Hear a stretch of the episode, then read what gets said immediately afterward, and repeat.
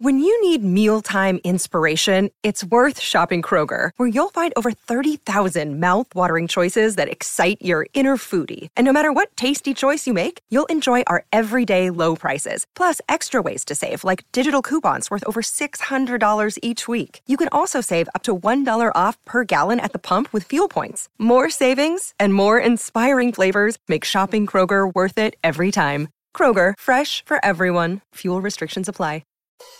Being a parent can be really challenging. It's normal to feel uncertain about whether you're doing the right things to raise healthy and happy children. That's why Child and Family Resource Network focuses on connecting pregnant parents and those with kids under the age of five with free support services to help them build confidence in their parenting journey. Everyone deserves to have someone they can turn to for support with parenting. Visit childandfamilyresourcenetwork.org today.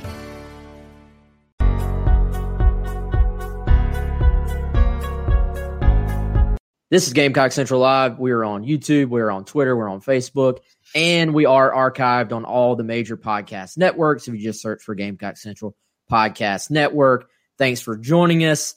Chris, I, as I've posted the audio from our shows all week since we've gone daily, I've noticed because, you know, you have to sort of, uh, you know, sort of self evaluate, right? Football players have to self evaluate. I've noticed the very first thing I say on every show is like the loudest, Yes. most mic pop, most I know. most like messes up the audio thing ever. So I'm trying today to take to because I, I get excited and then I yell into the mic for the first three words and then I'm fine. I'm cool. So hopefully, for especially the people on the podcast that are audio only, hopefully that was I was a little bit farther away from the mic um, as we hit this show. But dude, we are two days away, which, as you know, man, I do a lot of our social media stuff. So generally, we most years we do these countdowns on social media, and two days away for Gamecock Nation is officially Sterling Sharpe Day because every year there's no there's no current the you know the jersey is retired. There's no current guy wearing number two. So every year I have to go back and try to find an old number two picture of Sterling Sharpe.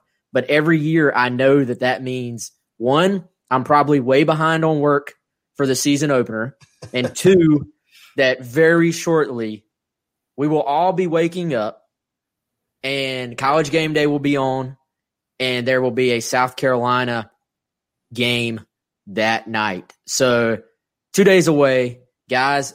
I don't want to say we made it, but we've al- we almost have made it. We've almost made it.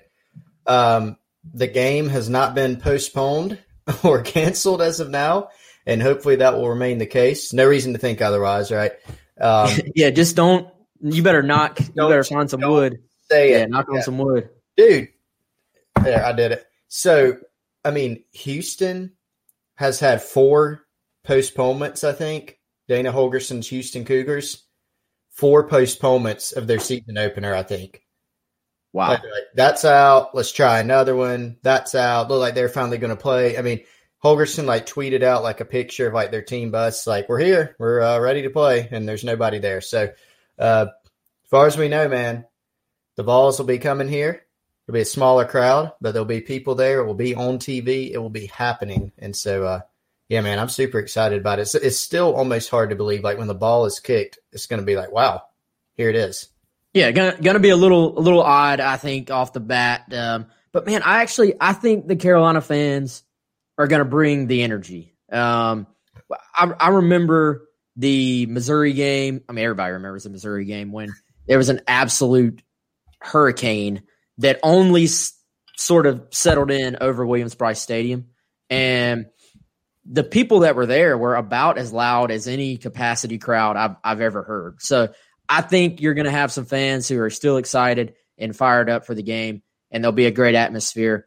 Um, but for the people who aren't at the game, a um, we're, we're going to give everybody some love here. A, I, if they're wanting to get out and have a drink, I hope that they're at Market on Main at their watch party.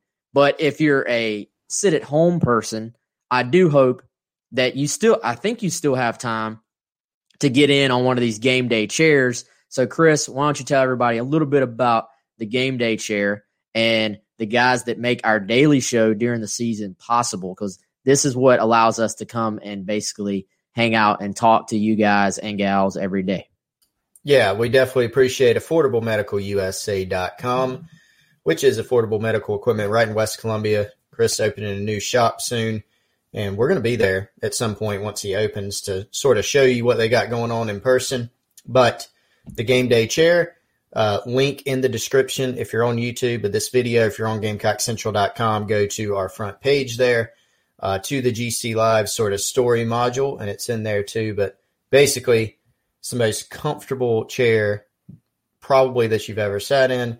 You're going to be able to enjoy college football, NFL football, Sunday, whatever sports you watch, whatever. If you're Netflix, hey, whatever you got going on, check out the game day chair. Definitely appreciate the support of Affordable Medical USA and helping to make this show happen up there in the top left corner. So check those guys out. And dude, if, I mean, I'm I'm as thankful as anyone for Netflix and having all that stuff and Disney and all this stuff to watch when we didn't have football. But um, no watching Netflix in the game day chair on this Saturday. It is absolutely right. prohibited. Friday, that's cool. Sunday, that's even cool. But this Saturday, SEC football, Gamecocks, Tennessee, 7:30, SEC Network. And speaking of the SEC Network, I'm pumped because in about eight minutes now, uh, we're going to be joined by Alyssa Lang. Um, we hope we have we were we haven't tested every every show this week we are sort of flying by the seat of our pants. But every day we cross our fingers that when we send this link for the guest to join us live, that it works. So um, at 215, Alyssa Lang, former, um, obviously she a, a, USC grad. She uh, worked with Gamecock Central when she when she was in school, right? Right. Um, obviously worked at WLTX here in Columbia, and then has climbed the ladder very quickly, as we all we all knew. Sometimes you're around people, you're like, okay, this person's special. They're, you know, they're going to rise in their career very quickly. And Alyssa has done that. She's with SEC Network, I guess technically officially, but also, you know, that's all tied into ESPN. She's been on Sports Center. She now has um, her own SEC Network show coming up that she's going to tell us about. And she's also the sideline reporter for the game on Saturday. So this made complete sense to have Alyssa on because there's no shortage of things for us to talk about.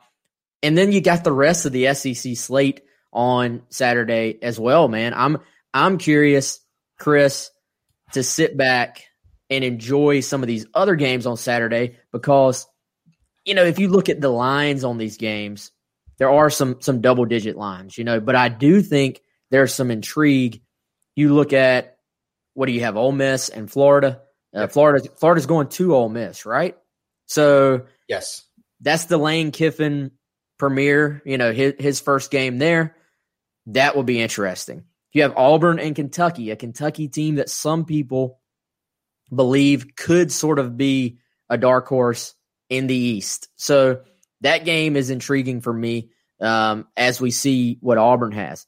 Then we got LSU Mississippi State, which is the combination of the beginning of the Mike Leach era at MSU, also Steve Spurrier Jr., receivers coach, I think. Yeah, but um, man, LSU, I think they lost thirty something dudes from their depth chart last year. Crazy. Um, yeah. some something insane. It's insane how many people they lost. Did they recruit incredibly well? Always, right? But yeah. dude, I I don't know if there's one out of those that I mentioned that you would circle, but I do think there are some intriguing um, early games um, to get people ready. I think there's a couple of Big 12 games that could end up being potentially close as well. But if you want to sort of get an idea of some of South Carolina's future opponents and some intriguing storylines with the Mississippi schools, there's plenty to get you ready for for the game uh, Saturday night. Those are the exact three that I had sort of circled. Kentucky Auburn, I think, is probably going to be the best game I would anticipate. Probably the most evenly matched, and two teams that South Carolina is going to play this season, right? And so, uh, you know, fairly high expectations for both programs. two ranked teams. It's a little different right now because not everybody's on the on the board to play, but both are ranked. Auburn top ten, Kentucky I think ranked number twenty three. So really curious to see them. You know, lot, lots of sort of intrigue behind both of those squads. I was definitely going to pick out Mississippi State LSU as being interesting for the reasons you said. LSU, you know, Chris Low yesterday on our program said that I thought he put it well. He said they've recruited like gangbusters. Don't feel bad for them, you know, but they did lose a bunch of guys off the depth chart. 14 of them were drafted. I think that was an NFL record.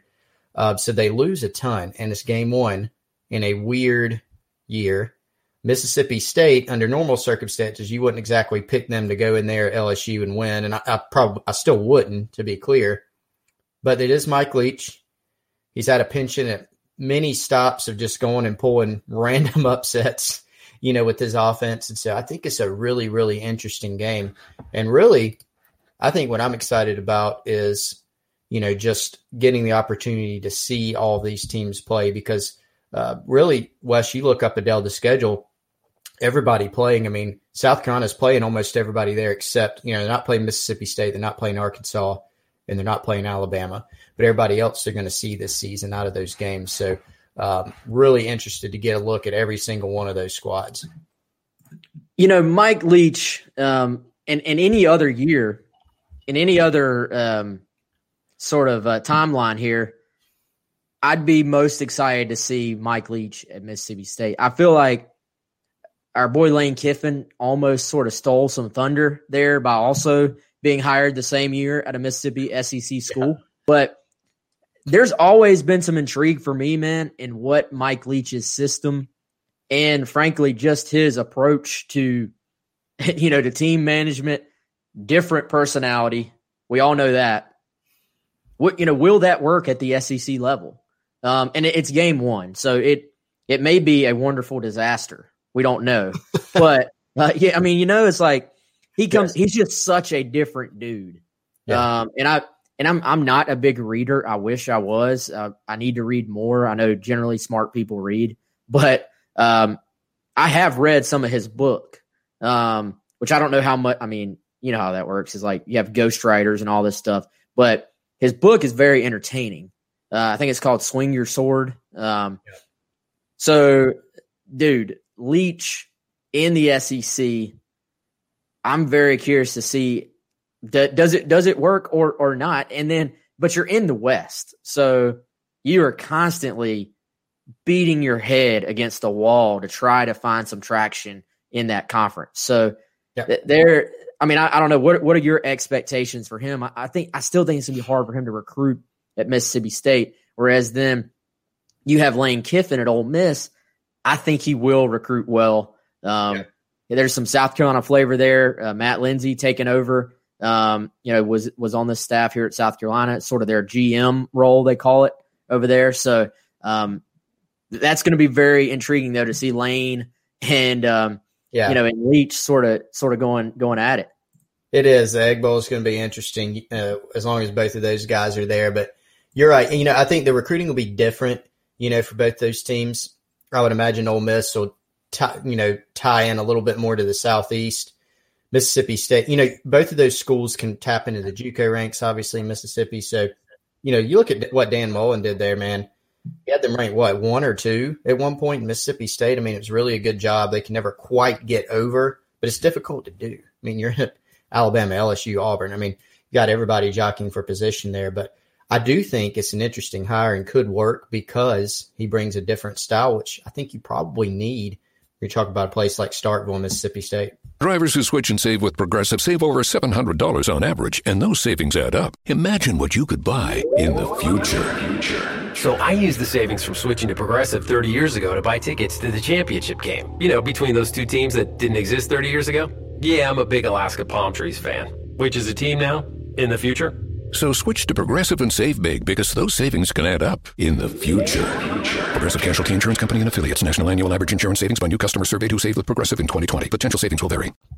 Yeah, so I, I think it'll be fun. Um, like I said, there are a couple of Big 12 matchups that could be intriguing, but they, um, you know, I, I think for the most part, everybody's going to be excited just to have some SEC ball on their TV. Um, it hasn't been the same for me I've watched the other games. I've been thankful for the other games, but it has not been the same without SEC ball to talk about. And speaking of SEC ball, I see fitting, fittingly, fittingly, Alyssa is snacking. Um, no, we go live. Um, all right, give me give me a thumbs up when you're ready, Alyssa. Before I okay, she's ready. That that is the most fitting bring in we could ever possibly have. Oh. Joining us now, Alyssa Lang, SEC Network. Alyssa, what are you snacking on, my friend? um, you know, I haven't eaten lunch yet today because things have been a little crazy, so I'm just uh, enjoying a nice kids Clif Z bar. It is okay. oatmeal cookie flavor, and I prefer the kids Clif bars because they have a little less sugar. Fun fact. Okay, that, that's, that's, not a paid promotion. Um, not not a promotion, but it. I mean, it could, it could be, be at Clif Bar. Yeah, Clif Bar. If you're if you're listening, come on. Hey, we had Bojangles randomly reach out to us today for a competition or a a, uh, a giveaway. So maybe Clif Bar happens to be listening as well. I don't know. Um, Alyssa, so obviously by the fact that you were trying to cram your lunch in a 30 second window in between interviews, I know you're busy, but I got a feeling you're thankful to be busy right now, given the lack of sports we had there for a while. So, what have you been doing? How are you doing? And how excited are you for SEC ball? Man, I'm so excited. And I know you guys know just the same. I mean, over the last six months, it's been like, are we going to play or what am I going to do this fall if we don't play? And when the SEC finally put out their plan to move forward and, and try to get this season, it was just like this beacon of hope, even though we all knew it wasn't a guarantee and it's still not a guarantee. Anything could, you know, put a stop to this thing in any minute. It still felt so just, I mean, this overwhelming feeling of happiness to know that we might be able to watch college football this season. So um, we've been busy. I mean, there was no media days or anything like that. And that's typically like the two weeks that I spend really diving into the season and prepping on each team. So I sort of was able to trickle that a little bit through the last two or so months. But over the last two or three weeks, it's finally been like, okay, we can dive into these media guides and get ready. And um, having a game this weekend, obviously, it makes it even more exciting than just staying in the studio. So I am beyond excited to be under the lights this weekend. I think more than any other year. And I think everybody probably feels that way too. Yeah, and you know, we were talking. We had Chris Low on yesterday. You know, who's covered the SEC for as long as I can remember, and he was like, "Man, I I feel like I know as little about these teams going in as I ever have, just because the access has had, you know, rightfully so, they've had to limit access because you know everything's over Zoom. Nobody's really going to practices for the most part, so it, it has been it's been different. But I know we're all excited. We're glad we're actually going to see some ball on this Saturday. And um, so you're you're coming back home to you know you are a USC grad. You're gonna be back at Williams-Brice Stadium. First of all, are you gonna get to enjoy some food in Columbia this weekend? Is there gonna be time? Are you getting some Grouchos or? Oh, where, where are you going to eat in Columbia this weekend? Anywhere I can, to be honest. I actually did a, a radio spot with a, a, station in Tennessee this week, and they asked me, "Hey, where in Columbia should we go eat?" And I was like, Palmetto Pig is the go-to spot. Okay opinion. I mean, I love Palmetto Pig. I hope that I get to go there before the game, but things are always a little bit crazy on game day itself. Um, I'm excited to be back. It'll be a quick trip, and it's always, you know, much more of a, a business trip when I'm mm-hmm. covering a South Carolina game than it is, you know, when I can kind of step back and uh, and not be part of the game crew. Certainly, so it's always cool to be back in Columbia. Definitely very nostalgic to just be able to drive through campus and see everything um, and, and see everybody too. I mean, seeing Coach Muschamp again and all the guys and Steve Fink, who does a great job as the SID for football. I mean, being able to see him and bother him for everything on game day is certainly something that uh, that I enjoy. But yeah, Groucho. There's actually a Groucho's in Charlotte now. Um, oh, okay. I don't tweet about missing Grouchos as much because I can just I can just go every day, which is great. I'm extremely thankful to Grouchos for opening a Charlotte location. So um, I would probably say Palmetto Pig will be my go-to. You you may have had something to do with Groucho's opening in Charlotte, potentially. I'm not saying, but I'm just saying. Um, so so what? what is your schedule like this weekend? Um, I mean, I know you've got a million things going on, but specifically for your game coverage, um, when do you sort of roll into town? When do you leave? And is it is it different this year because of the pandemic and everything? Like, take us behind the scenes a little bit. How how does this affect y'all as far as the actual process of getting into Columbia, safely getting you know what you need done, staying away from players maybe a little more than than usual type thing? How how does all that work this year? Yeah, it's a little bit different for everybody, just as it is on every side of things. For me personally, um, I've got a lot of studio obligations throughout the week, including Friday night, and then I've got a radio show on Sundays. So I'm actually going to be driving up and back um, mm-hmm. on Saturday. So I'll come up a couple hours before the game starts, or down and back, I guess, since I'm north uh, directions. Uh, and then when the game is over, I'll just drive back home so I can hop on the radio Sunday morning. I know a lot of people have a lot of different um, I guess, procedures for how they're going about this thing. Me and my two broadcast partners, Taylor Zarzour and Matt Stinchcomb, will all be in the stadium. Some people are doing games from their house and calling it that way. So um, it kind of depends on where you are and who you are and how it worked out that week. But it's definitely going to be different. Um, I, I don't think I'll fully understand what the broadcast will look like for me until I'm actually on the field on Saturday to see where I can go, where I can't go, how the interviews are going to be socially distanced. Because, you know, for me, I've only been doing the sideline thing, you know, a year and a half or so. And you're so used to just, it's halftime, you sprint on the field and try to get to coach as quickly as you can. Same with post game. And you're usually right up in there, you know, getting pushed by players or whatever it is. And with social distancing, that's not going to be the case this year. Hmm. So I'm going to be really learning as I go since this is my first game of the season. Thankfully, all of our sideline reporters at ESPN are such good friends and such good uh, wealth of knowledge for everybody. And we actually have a group chat going back and forth for, hey, this is what worked for me this weekend. You could try this, or this is what mm. works. So um, I'm super blessed to have that and have some resources there to lean on with some of my colleagues. But it's going to be weird. It's going to be weird. It's going to be different. It's probably going to feel different on TV, but at the end of the day, it's college football and we get to watch it. So I'm not going to complain. yeah, and I think we're all we're all there. It's football. Um, considering the alternative, where uh, whatever it looks like, let's let's get some ball on TV. Right. And uh, you know there'll be some fans there, which I there's a long time I was like I don't know if I don't know if fans are going to be able to go to games this year. There are you know even if it's limited, they'll be there. So um, all right, before I embarrass the both of you, um, Chris, I've been talk, I've been running my mouth. Chris, what what you got on your mind over there, man? Yeah, so one thing I was wondering about, and I, I thought Wes was going to get there, but not quite. So when when you're preparing, you know, you've got a lot of different things going on, you know, radio, TV, sideline stuff. What's your like preparation like for a sideline reporting gig, I guess you would say. Yeah. You know, pouring over media guides, is it doing some advanced interview work? Like, and it, maybe it's different this year, but what what is that like in preparation for doing that? I do a little bit of everything. Um, thankfully, because I am in studio every week and we talk about all these teams, I, I, have an already base knowledge of basically all 14 teams in the SEC. So it's more of a kind of going over the specifics. And as we sit here, I literally have my two Tennessee and South Carolina depth charts and rosters with guys highlighted that I want to do a little bit more digging on. Um, for me, you know, while talking about the X's and O's and making sure that fans can understand or have a front row seat to what's going on on the field as far as the game is concerned. That's that's all very important, but one thing that I try to really take to heart week to week is to humanize these guys and to teach the fans at home something about who they are off the field or what they're interested in or what kind of things they're talented in that have nothing to do with football. So um, I tell a lot of young broadcasters and young journalists who who ask that same question. I look at all the things that don't have anything to do with them as a football player. So their Instagram or their Twitter or if they're on TikTok and things like that.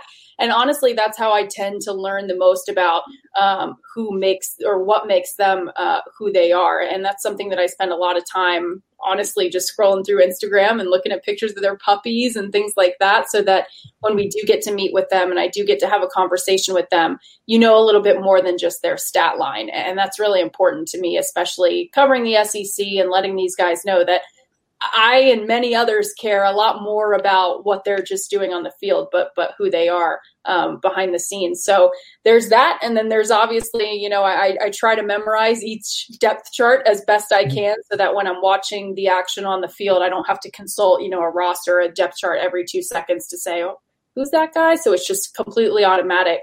Um, and then we just gather a lot of storylines that I want to make sure that we get on the broadcast that aren't necessarily things that I see in the moment, but maybe a story that uh, broke during the week or something that Gamecock fans or Tennessee fans might be interested in. Like the Jay Urich story is one that obviously we're, we're going to talk about this weekend from his matter is the minimum sign to where he is now with the program as a grad assistant. So um, those are things that I'll get pre-produced and pre-written and uh, pre-planned uh, before we get to the actual stadium. So um, it's a lot of flashcards like I used to be in school and memorizing things and trying to find anything I can. So I uh, I do a lot of reading up until probably right before kickoff. This um this has brought many questions to my mind. First of all, um, are are you in on the TikTok craze? Are are you on there? Because I the so, thing about t- yeah, go ahead. So I'm like I'm on TikTok, and when I say I'm on TikTok, I don't even have a profile picture or anything. I just have a profile so I can watch other people's TikToks. And I, I honestly didn't even get into it just for game prep. I got into it during quarantine and over the summer when I was just bored, and I would watch TikTok for like two hours at a time. Like it's it's scary. It's really bad. bad. But I will say I, I felt very proud of how I um, really took advantage of I guess the TikTok algorithm. And I, I only liked videos that had hashtag dog or hashtag cat or hashtag pets of TikTok. So when I get on TikTok now, that's all I see is just dog TikToks. And that's where I'd like to stay is, is dog TikTok. So it's good. the ability for TikTok to just erase time, like if if if you're if you're trying to, to go to sleep, do not hop on TikTok before bed because it will be one a.m. and you will be watching people grilling steak yep. at at one a.m. and it is ridiculous. um, but I see I see why it's successful. I will give them credit. Is it it works? Um, and you're talking about pets, so is uh I know you have a puppy. Yeah. Is Marvel is Marvel around right now? Is he? I don't know if you're at studio. Barking at the beginning of this interview. Um, okay. Upstairs, uh, he has been with his dad upstairs while I've been taping things throughout the day. And I actually, right before I hopped on with you guys, I ran upstairs and I was like, "You have to just be in everything that mom does because there has not been one thing that I've recorded, certainly in the last two weeks, or been on the radio that he has not barked in the background of. And I'm just like, like I know everyone understands because it's work from home, but I'm just like, dude, dude, you get all the attention the rest of the day. Just let mom have this one moment. no, at least it, it, sounded like Chris Low had some. Uh, does he have any pet birds? Do you know, Alyssa? It sounded like he had some birds yesterday going on. Oh, Not sure. I, yeah, maybe he's he was live from like a zoo or something. He, he, had, he had some birds going on. I feel so, like everyone I know, well, I, not that I know a lot of people with birds, but when I have talked to people who have birds or have friends who have birds, they just say like, "Oh yeah, if you have a bird, you can't keep their cage up against the wall because they just poop on the wall." And I'm like, okay, that's an interesting mm-hmm. tidbit. But like every time on separate occasions, I talk to people about having birds. That's always the thing they say, which is weird to me. Wait, now I, I knew you were going to bring the knowledge today. Did not have that on my on my bingo card.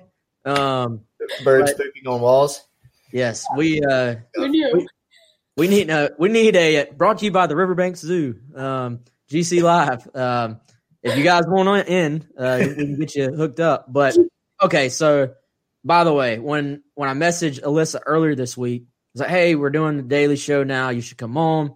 She said, "What about Thursday, Friday later in the week?" I said, "That's cool. Let's do Thursday." So today was meant to be. Y'all don't know this yet, but today was meant to be because I was like, "All right, we got to do something fun."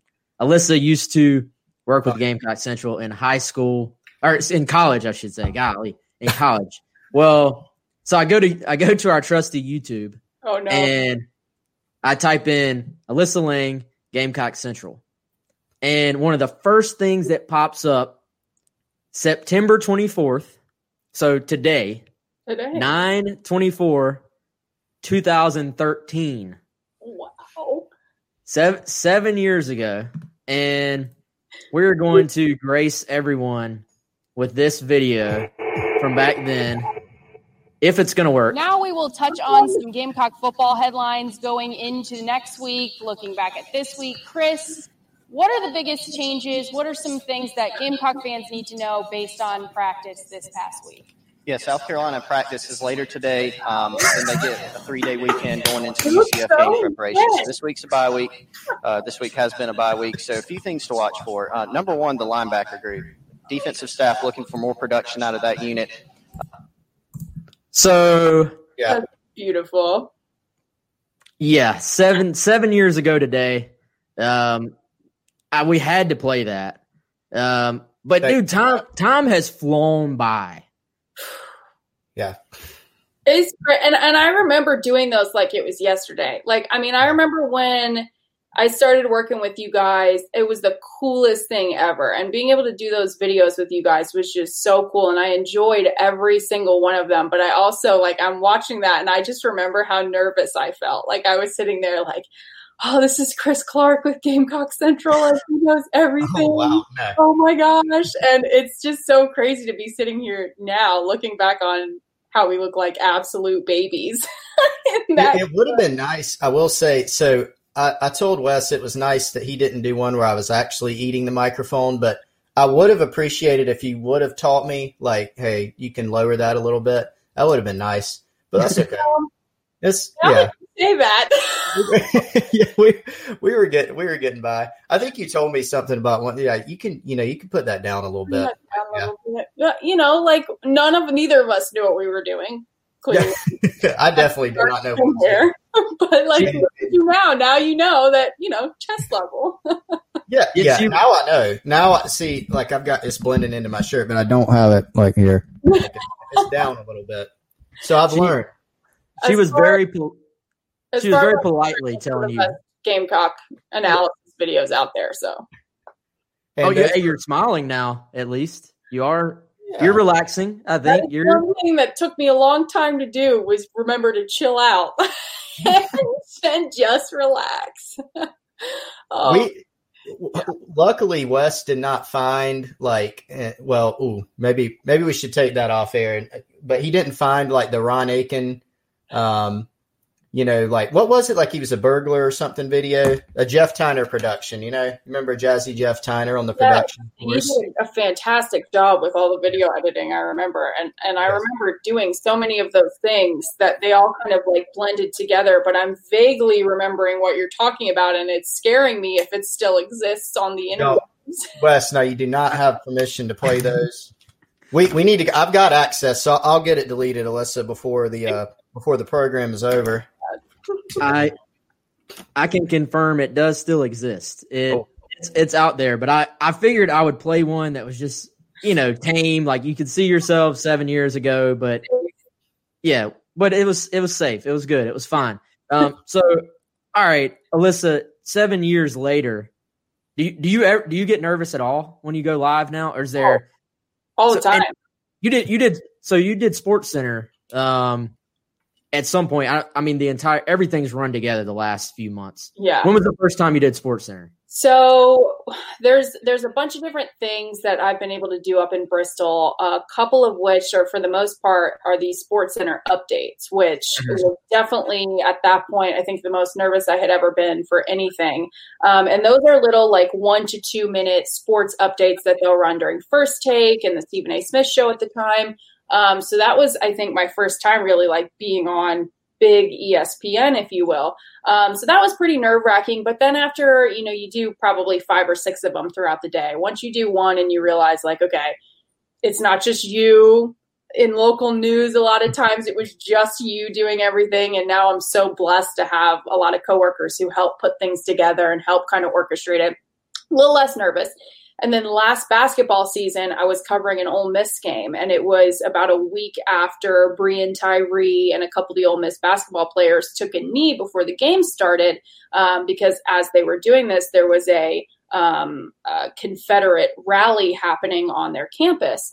Um, mm-hmm. So I did the very next game, and you know there was a lot of conversation about are they going to do it again? What's going to happen? And i did a sports center hit there for the six o'clock sports center. And um, there were a lot of nerves there but not even really because it was sports center. It was just one of those stories that i wanted to make sure i did right by the guys as far as you know explaining where their mindsets were and really just being a megaphone for why they felt that way. Um, and then knowing that it was on a platform like sports center was a, a wave of different emotions. But honestly, I think because it was that story, I was forced to be a little bit more calm and a little bit more uh, relaxed and grounded to make sure that you know it was my responsibility to display them the way they wanted to be. So it, it was nerve wracking for a lot of reasons, but I think probably the most nervous that I've been just as far as like a broadcast in general um, was when I did an Alabama game last year and I knew uh, I knew I was going to be getting Saban at halftime and post because it was still you know it was one of those games. I think it was like fifty to seven was the final, um, and I just remember being like, you know, I'm I'm confident in that I'll be able to ask a good question or whatever it might be, but like if I stutter or what if I say it wrong and then Saban's gonna remember that forever and then like always gonna see me and so I was very nervous for that. Um, thankfully everything went okay, but there's always there's always moments before tournaments or whatever it is that even when we got back in studio a couple months ago, you just get those nervous butterflies of like, I either haven't done this in a while or oh my goodness. But I honestly hope I never stop or I, I hope I always have those butterflies because I think mm-hmm. it it's such an emotional thing. Um, it's so much adrenaline to be able to do what we do and, and in TV, and that's what makes it fun.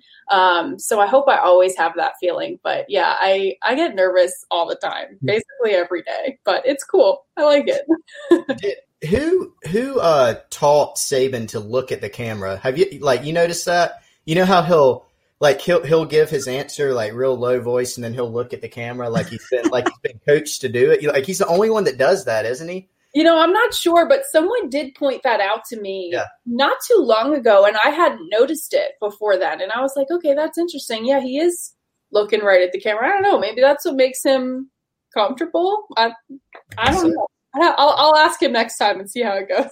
All right, yeah, do that. Do uh, do you still get nervous to talk to Chris Clark? I don't. I don't. Oh yeah, absolutely, absolutely. yeah, but I, I, mean, and I think to your point, like even doing the, you have to. It sort of grounds you a little bit to get those nerves because you never, you kind of never want to forget. Okay, I am live. Right. Like if you you can't if you get a if you get too comfortable, that's when you know you just you have to sort of remind yourself hey you, you kind of want i guess you kind of have to like walk that line right between being relaxed and comfortable and yourself but also remembering i am going live. A lot of people are watching this. You have to and i, I think you know you do a great job of keeping it professional but y'all also i think the great thing about where you work too they let you guys have fun with it it seems like like if there's anything anybody can get from watching you guys just interact it's like okay they're having a blast doing what they do it seems i'm glad like. you say that because that's exactly how i hope it comes across and that's always one of my i think most asked people ask me the most is you know like how did you find yourself on broadcast or on tv or how do you you know translate your personality and and the honest answer is it took me a long time i mean you guys just played that clip like i sounded like a robot being like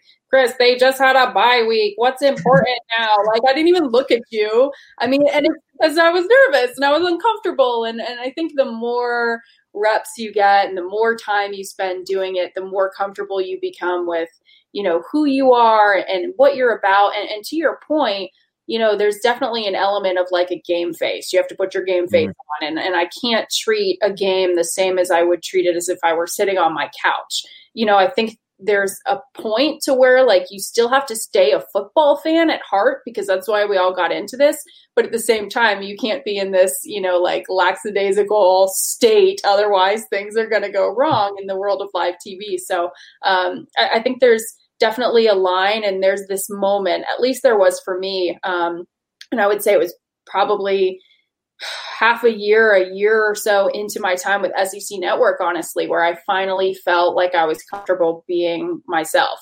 Um, mm. Is crazy because if you would ask me, I, I, wish I would have gotten to that point before I started working here. Uh, but when I was working in local TV and just the grind of that, and you've got your three minute sportscast, and it's just, you know, it's different rules than when you have 30 minutes to talk about sports. Um, I was still kind of trying to figure out who I wanted to be. And it wasn't until I got to this environment of SEC Network and, the, and ESPN where they want you to be creative and they want you to tell the story in a fun way.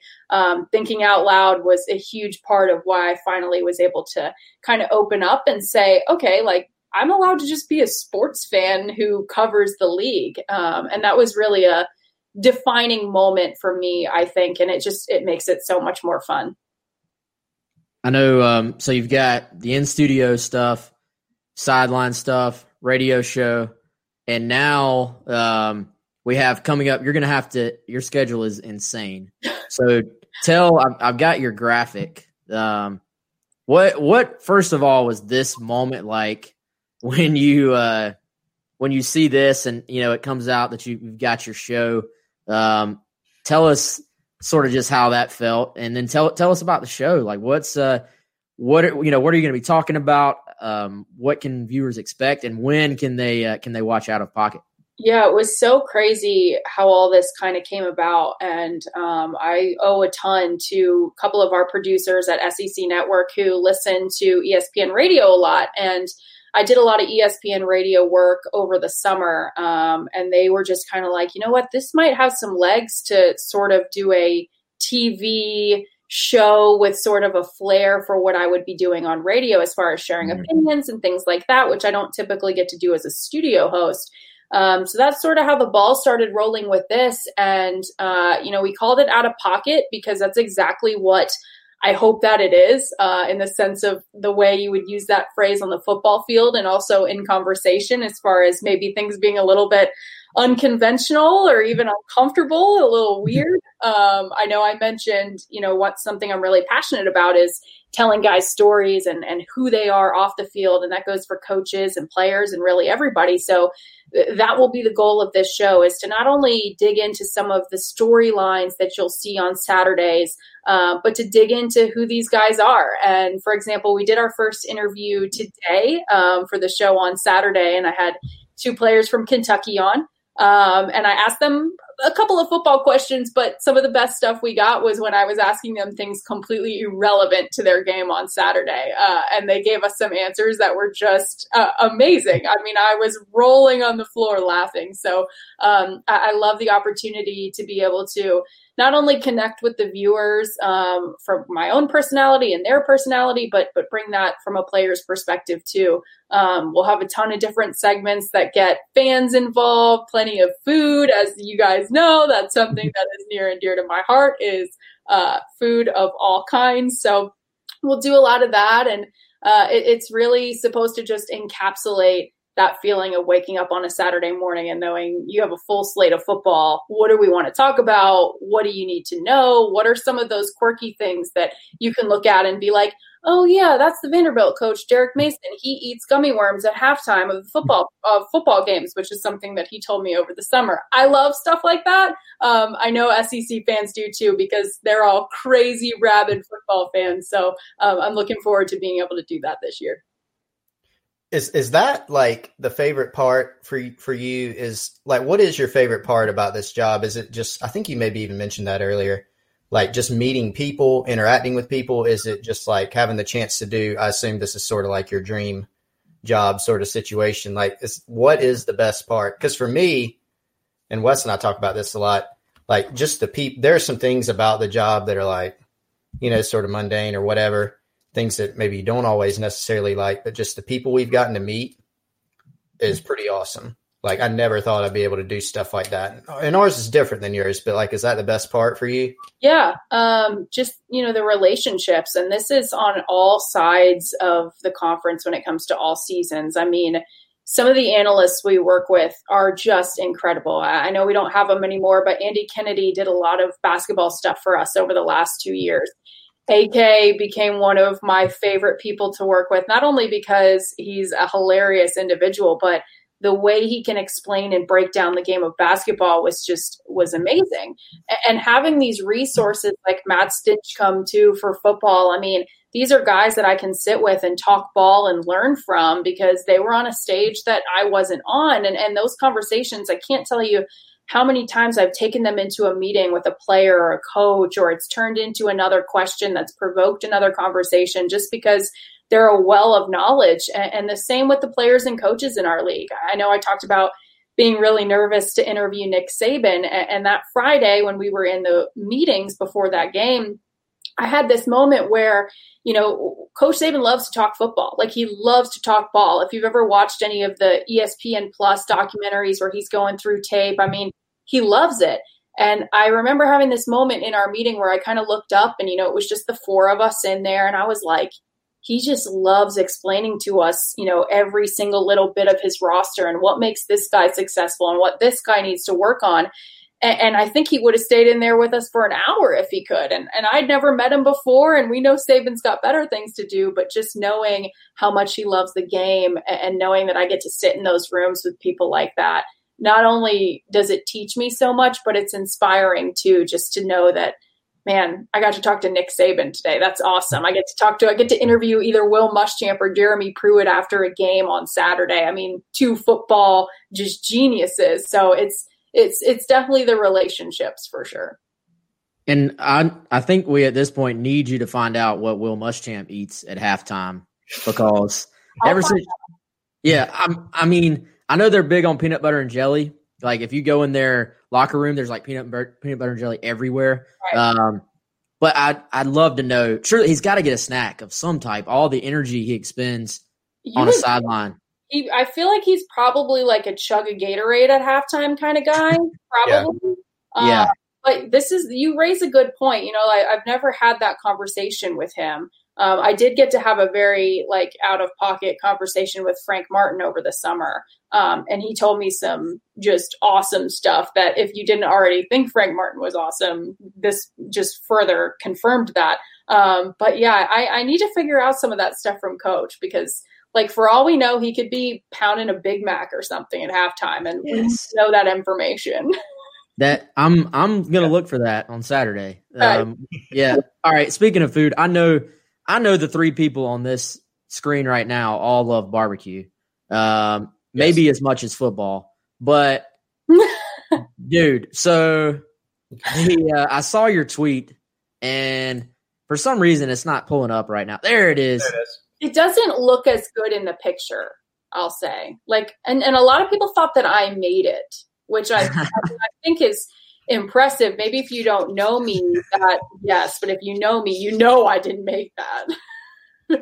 what what's going on here? I mean, I I I think it looks amazing. Yes, um, I did too. Uh, I didn't see anything wrong with it. Um, there was a barbecue food truck in our neighborhood last night, so naturally mm-hmm. that's where we um went for dinner last night and I was originally going to get ribs, but they were out of ribs. And he said, Well, honestly, our barbecue sundae is our best seller. And I was basically like, I now have a duty to the people on social media to try the barbecue sundae. Um, so I did, and it it was wonderful. Um, I will say, I know this is a sin. This is a sin, and I'm sorry, but I it was supposed to come with coleslaw but I don't I just don't like coleslaw. I, I just can't do it and I don't like it. So there it was supposed to be on top, but it was baked beans, mac and cheese, and then I selected pulled pork. You could also do smoked chicken if you wanted that. Um, okay. And it was it was lovely. Uh, there were a lot of split reviews on Twitter. A lot of people who were like, "This looks terrible." Uh, I think Stephen Garcia and Andrew Clifford actually were going back and forth to former Gamecock great quarterbacks uh, about whether or not they would eat it. So it didn't mix together as much as I think everyone thought it would. Like everyone just thought it was like this one big just slop thing. But I did end up dumping it into a bowl and it, it really was like very separate. Like I could taste the mac and cheese and the beans and the pork all separately. So ten out of ten. There there you go. Oh, you Chris, you would you would eat that, right? Dude, uh, yes. Now there was okay. a food truck. I want to say, and I I want to give proper credit. I feel like you remember Dustin Lindsay They had a barbecue food truck in Columbia. I think they had a barbecue sundae, but if it's not theirs, it's somebody else's. I've had one. I thought it was delicious. Yeah, Yeah. Dustin They and have- uh, They Jordan. had them at the state fair too. I don't think they were bar. Well, maybe they were That barbecue. was where it was. We got one at the state fair last year, and it was basically, I think, French fries and then like the like nacho cheese and pulled pork. I think this. So this one was a little better, um, but Nice. they do have something very similar at the state fair. So, and I might have had mine at Soda City. That might have been it too. So you mentioned 10 out of 10. Wes has a rating scale, Oh. food rating scale, right? Now, it's for brownies only. As far as No, I it's for oh, no. It's for no, it's for sweets. sweets. It's for cookies and brownies, right? Any So sweet. I was curious about your personal food rating scale. I don't really have one. I just say like it's awesome or whatever. But Wes has to. I'm sorry. Well, you embarrassed me earlier, so whatever. Um, his scale is one through ten, and it has to be, I think, a seven in order for Wes to eat said cookie, brownie, whatever. So if you're at a wedding reception or you know even a press box, which those tend to be on the lower end of the spectrum normally, then it has to be a seven. So do you have a food rating scale, or how do you sort of figure things out? I really don't have a scale. Um, Okay. I'm kind of basically like a this is really good or I don't like this person. That's that's me. Uh, all or nothing. Um, I also kind of go by a rule like I'll try anything twice. So, I, you know, like if something's not good, but other people say it's good, or I feel like I'm missing something, I'll try it again. But then if I still don't like it, we're done. That's it. But yeah, I'm, I'm pretty much just in the good or bad category. Anything you're out on, like the two times rule, like it's not like it, just a general food or a plate. Well, we don't have to mention a place. Goodness, we don't want to embarrass anybody, but Yeah. Um, I really, I, I wish I liked um, Brussels sprouts. I really don't like Brussels sprouts. Um, but I feel like that's a pretty common thing. Like people either love or hate Brussels sprouts. Uh, I'm They trying. To, smell bad. yeah, they They just, do. I just can't do it. And I wish, I wish I liked it. Um, I just, I, I can't do it. Um, man, I'm, I'm really like not that picky to be honest with you. I'll basically eat anything. Um, but yeah, anything like weird, obviously I'm gonna like I know like I have some friends who order the dried crickets or whatever off Amazon, like the barbecue crickets.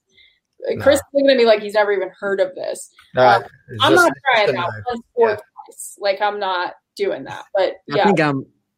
I think I'm out on It's a that. hard, hard pass. You know, the Yeah. worst thing I've ever had eh, that I will never try again. So I like lobster rolls, but for some reason, I had a lobster roll at Captain D's one time. Now, why was I at a Captain D's? That's that's a question in and of your itself. first mistake. Yeah. Should have just stopped there. Yeah. Just pass on by. So Yeah. anyway. All right. So um, All right. Let's move on from that. uh, segue. I don't. I don't Uh, have one. There's none. Um, There's none. all right. So South Carolina, Tennessee, Saturday. Uh, Alyssa, I know you got your your game notes you've been going over. What um, has stood out to you so far as you've started to dive into the game? What are just the keys or the things that have just maybe popped out as you've started reading about both of these teams so far and doing your research? you know these teams i think in in so many ways are so similar um they're two squads who you know had okay years last year i think tennessee fans would say it ended up being a good year based on how they started um, but no one would have wanted to start that way. Uh, i'm going to be really interested to see how tennessee does come out against south carolina on saturday night. Uh, a lot of the things we talked about last year surrounded the youth of that team and guys that just hadn't had a lot of reps or literally were fresh off a high school football field and, and maybe that that contributed to their slow start uh, there won't really be that excuse this year um, there are plenty of now veteran guys who should be able to get these guys up and going immediately but it, you know the same holds true for the other side of the ball we know south carolina hasn't necessarily gotten off to quick starts certainly over the last couple of years in home open or, or in opening games specifically. So uh, I hope that we see a lot of high energy from both sides to really, you know, hit the ground running, not only, you know, for the sake of the game, but because this season being a 10 game or a 10 SEC game season, you don't have a choice but to start fast. Uh, if you're not, you're you're way behind the eight ball already. So um, one thing, one matchup, I guess I'll say I'm I'm really interested to see is is Jarrett Guarantano back at starting quarterback for Tennessee, and then the two corners that South Carolina have, and Israel Mukwamu and hmm. Horn. I mean, I, I, keep reading all these stories out of Columbia that I mean they feel good about themselves. They think they're one of the best corner duo in the country. Uh, we know what Mukwamu was able to do last year against Georgia when he put on an absolute show. Um, but you know, Guarantano and JT Shrout, I believe it was, threw all over South Carolina last year in that game. So, uh, will it be the same this year?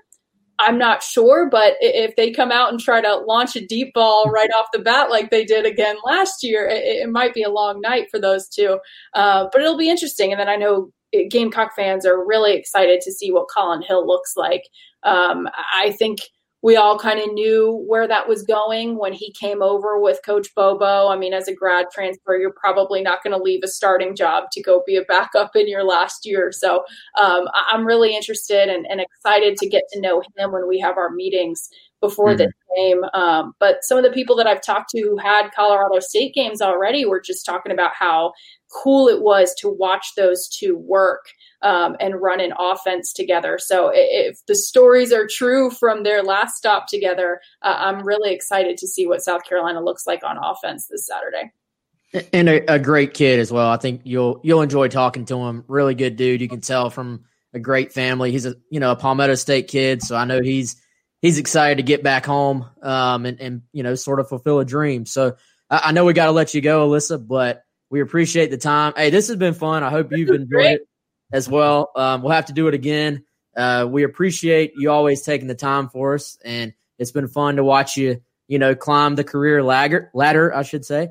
Tell us, all right, what what's your where where can we find you? Um, what's the schedule for the radio, the TV? Your, I mean, you got everything going on. Tell it's us. Everywhere. It's everywhere. I'm lucky if I can keep up. Um, I'm always on Twitter. I'm always online at Alyssa Lang. And then uh, we'll be back on Thinking Out Loud Monday nights at 7 o'clock. Um, Out of Pocket will debut this Saturday at 9.30 Eastern. And then I'm on the radio on Sundays talking all things NFL um, with Field Yates from 5 to 9 on ESPN Radio. Um, so those are my three main spots if you're trying to find where I'm at. yeah, so set your DVR 9:30 this Saturday. Wake up, have your coffee. I hope you aren't drinking beer yet at that time, and um, you may be. I don't know. No judgment. yeah, watch Alyssa in the new show. Alyssa enjoyed it. It was awesome. Have fun at the game Saturday. Get you some Grouchos or wherever. Uh, Palmetto Pig, and uh, we'll see you soon. Okay. I will. Thank you so much. I'll talk. All right, guys. Um, Alyssa just cut herself off there. I know she's she got to be somewhere at three, but um, yeah, awesome stuff as always from her. Um, and and I think Chris, um, and yeah, we we did. I saw somebody on here giving us crap for talking about food too much, but it is what it is. I mean, we all love food, food and football. They all go together in the SEC. So yeah, we're going to talk a little bit of barbecue sometimes. It's okay. Um, but I I think she nailed it, man. I, I mean, yes, it does start. I think with some of the stuff up front, but the the two battles where you're looking at South Carolina's receivers against Tennessee's DBs, and then Tennessee's receivers against South Carolina's DBs, you really have two matchups where both South Carolina and Tennessee are trying to replace some really good, you know, receivers from last year and are going to have to sort of uh, find a way for some guys to step up and go from being backups or sort of second or third um, options to being the option. Yep. Smith for South Carolina, Xavier Legette for South Carolina. So, I mean, I, I, think she's on to, if you want to look back at the game last year, a big difference in the game, as we've talked about, and then a big key in the game this week as well.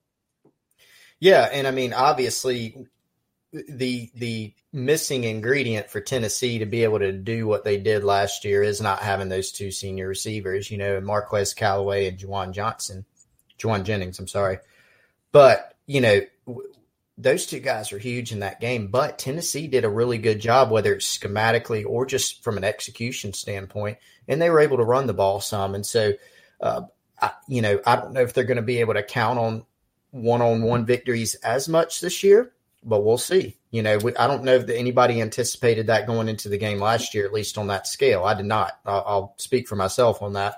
Um, and then, you know, obviously for South Carolina, the other side, they've got to find some guys who can make some plays too and be able to step up. That you know, this this offense for South Carolina, we know Mike Bobo has a lot of experience. We know Collin Hill has experience. What it's all about, really, man, is can they find some playmakers? Can they run the football? That's going to be huge. All right, let's hit on a couple of questions and some comments.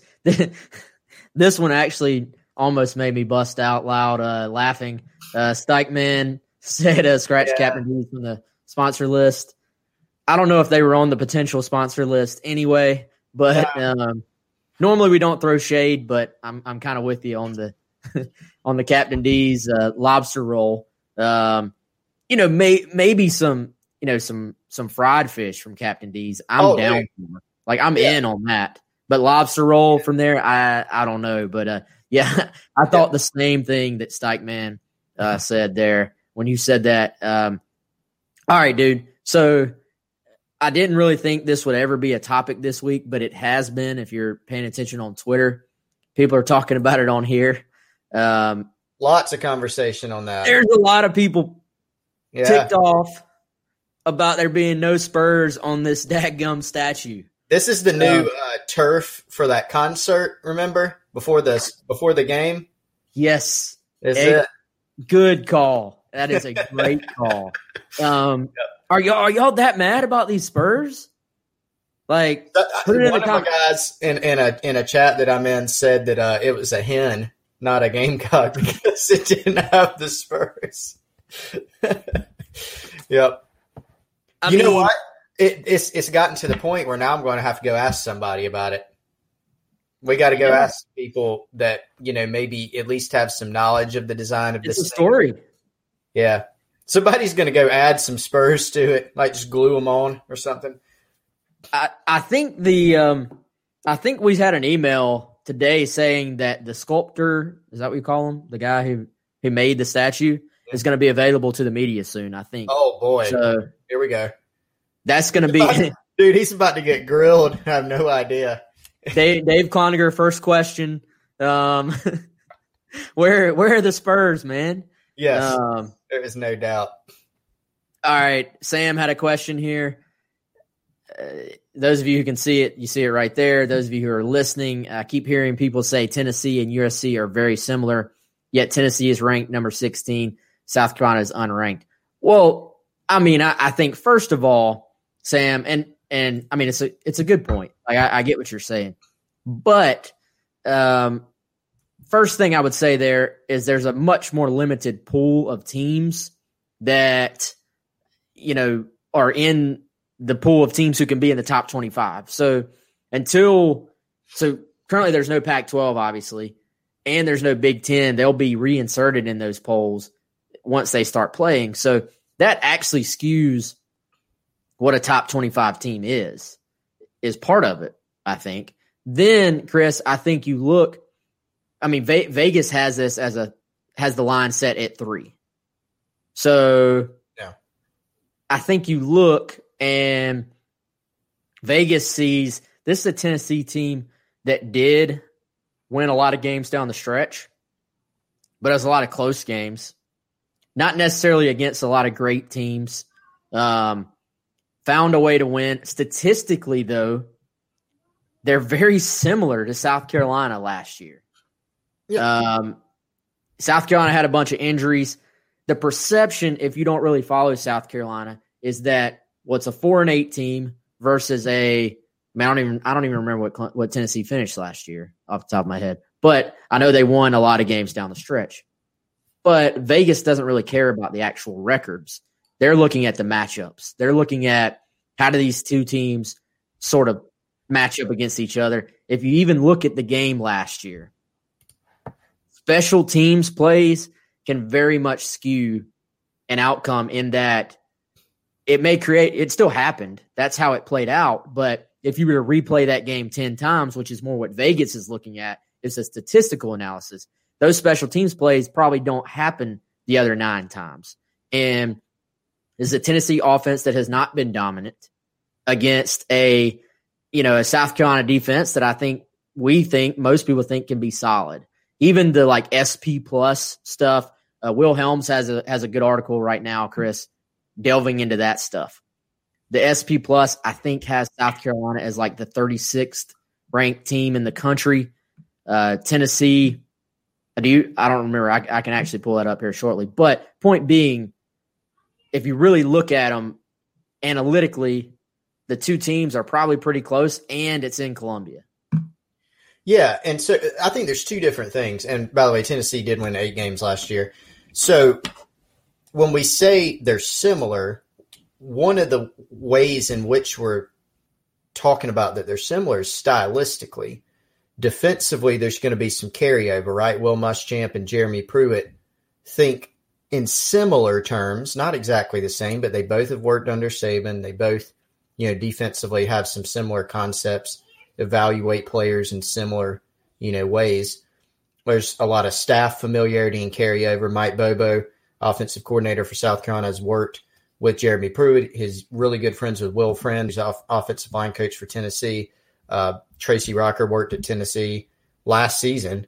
You know, so there's familiarity with that. Even Jim Chaney and Mike Bobo, they don't run the same offensive system, but they both have are guys that have experience in pro style and spread type concepts. They blend all that into their offenses. So that's what we mean when we say stylistically and maybe even philosophically, the teams are similar. So, in other words, it's not like we wouldn't say South Carolina or Tennessee is like Mississippi State because Mike Leach, you know, offensively is going to do something totally different than both those teams. And defensively, I can't even remember off the top of my head what they're going to do on defense this year, but I don't think it's a Saban tree guy.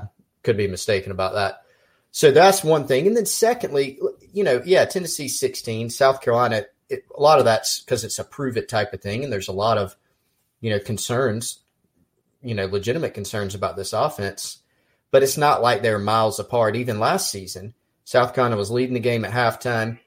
You had explosive plays offensively that South Carolina gave up in the passing game, and you had two special team scores for Tennessee. That was the difference. Now that can make a big difference, obviously, and that meant that Tennessee was the better team on that day.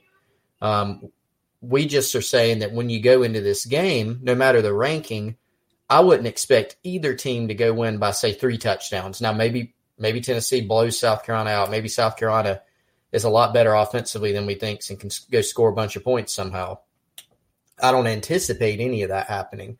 So that's, you know, sort of the two sides what we mean of when we talk about how these teams are similar.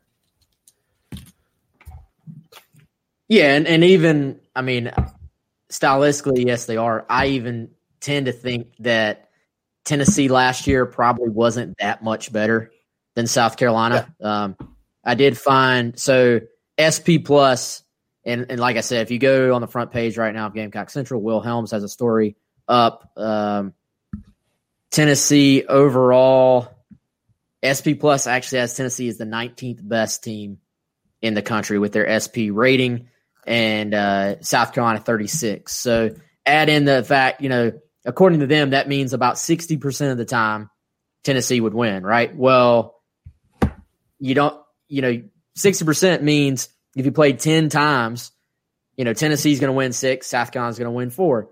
How does it actually play out the one time they do play? It is in Columbia, and it is game one, Chris. You never know with a game one. So, uh, by the way, those who are still watching, listening, we appreciate it. You see it going across your screen right there. If you want to get in on GamecockCentral.com, now is the time to do it. If you're not a subscriber, while we're here, go to GamecockCentral.com. There's a link at the top, but make sure the code BEATUT is in. You'll get 60% off your first year of an annual subscription. So if you've enjoyed the shows, um, we're going to keep doing the shows every single day. We appreciate, um, you know, you listening and watching. All we ask, just consider checking us out on GamecockCentral.com. And Chris, real quick, you want to tell them what all they can get on GamecockCentral.com right now? Yeah, and there's a, a longer sort of explanation of like what our site's all about, some of the stuff you can get if you go to join.gamecockcentral.com. It'll have a link to that same promo there, and it gives you like the history of our site and all sorts of cool stuff. But yeah, man, just so during last football season, we did 50 content items a week during game week. Some are free, some are behind like our subscriber paywall. Um, but we go in depth, accurate reporting. We expand on a lot of the stuff we talk about here. You can ask us a question anytime you want on the Insiders Forum. You don't have to wait for the show. Um, big community of Gamecock fans there. We drop recruiting scoop, football insider stuff.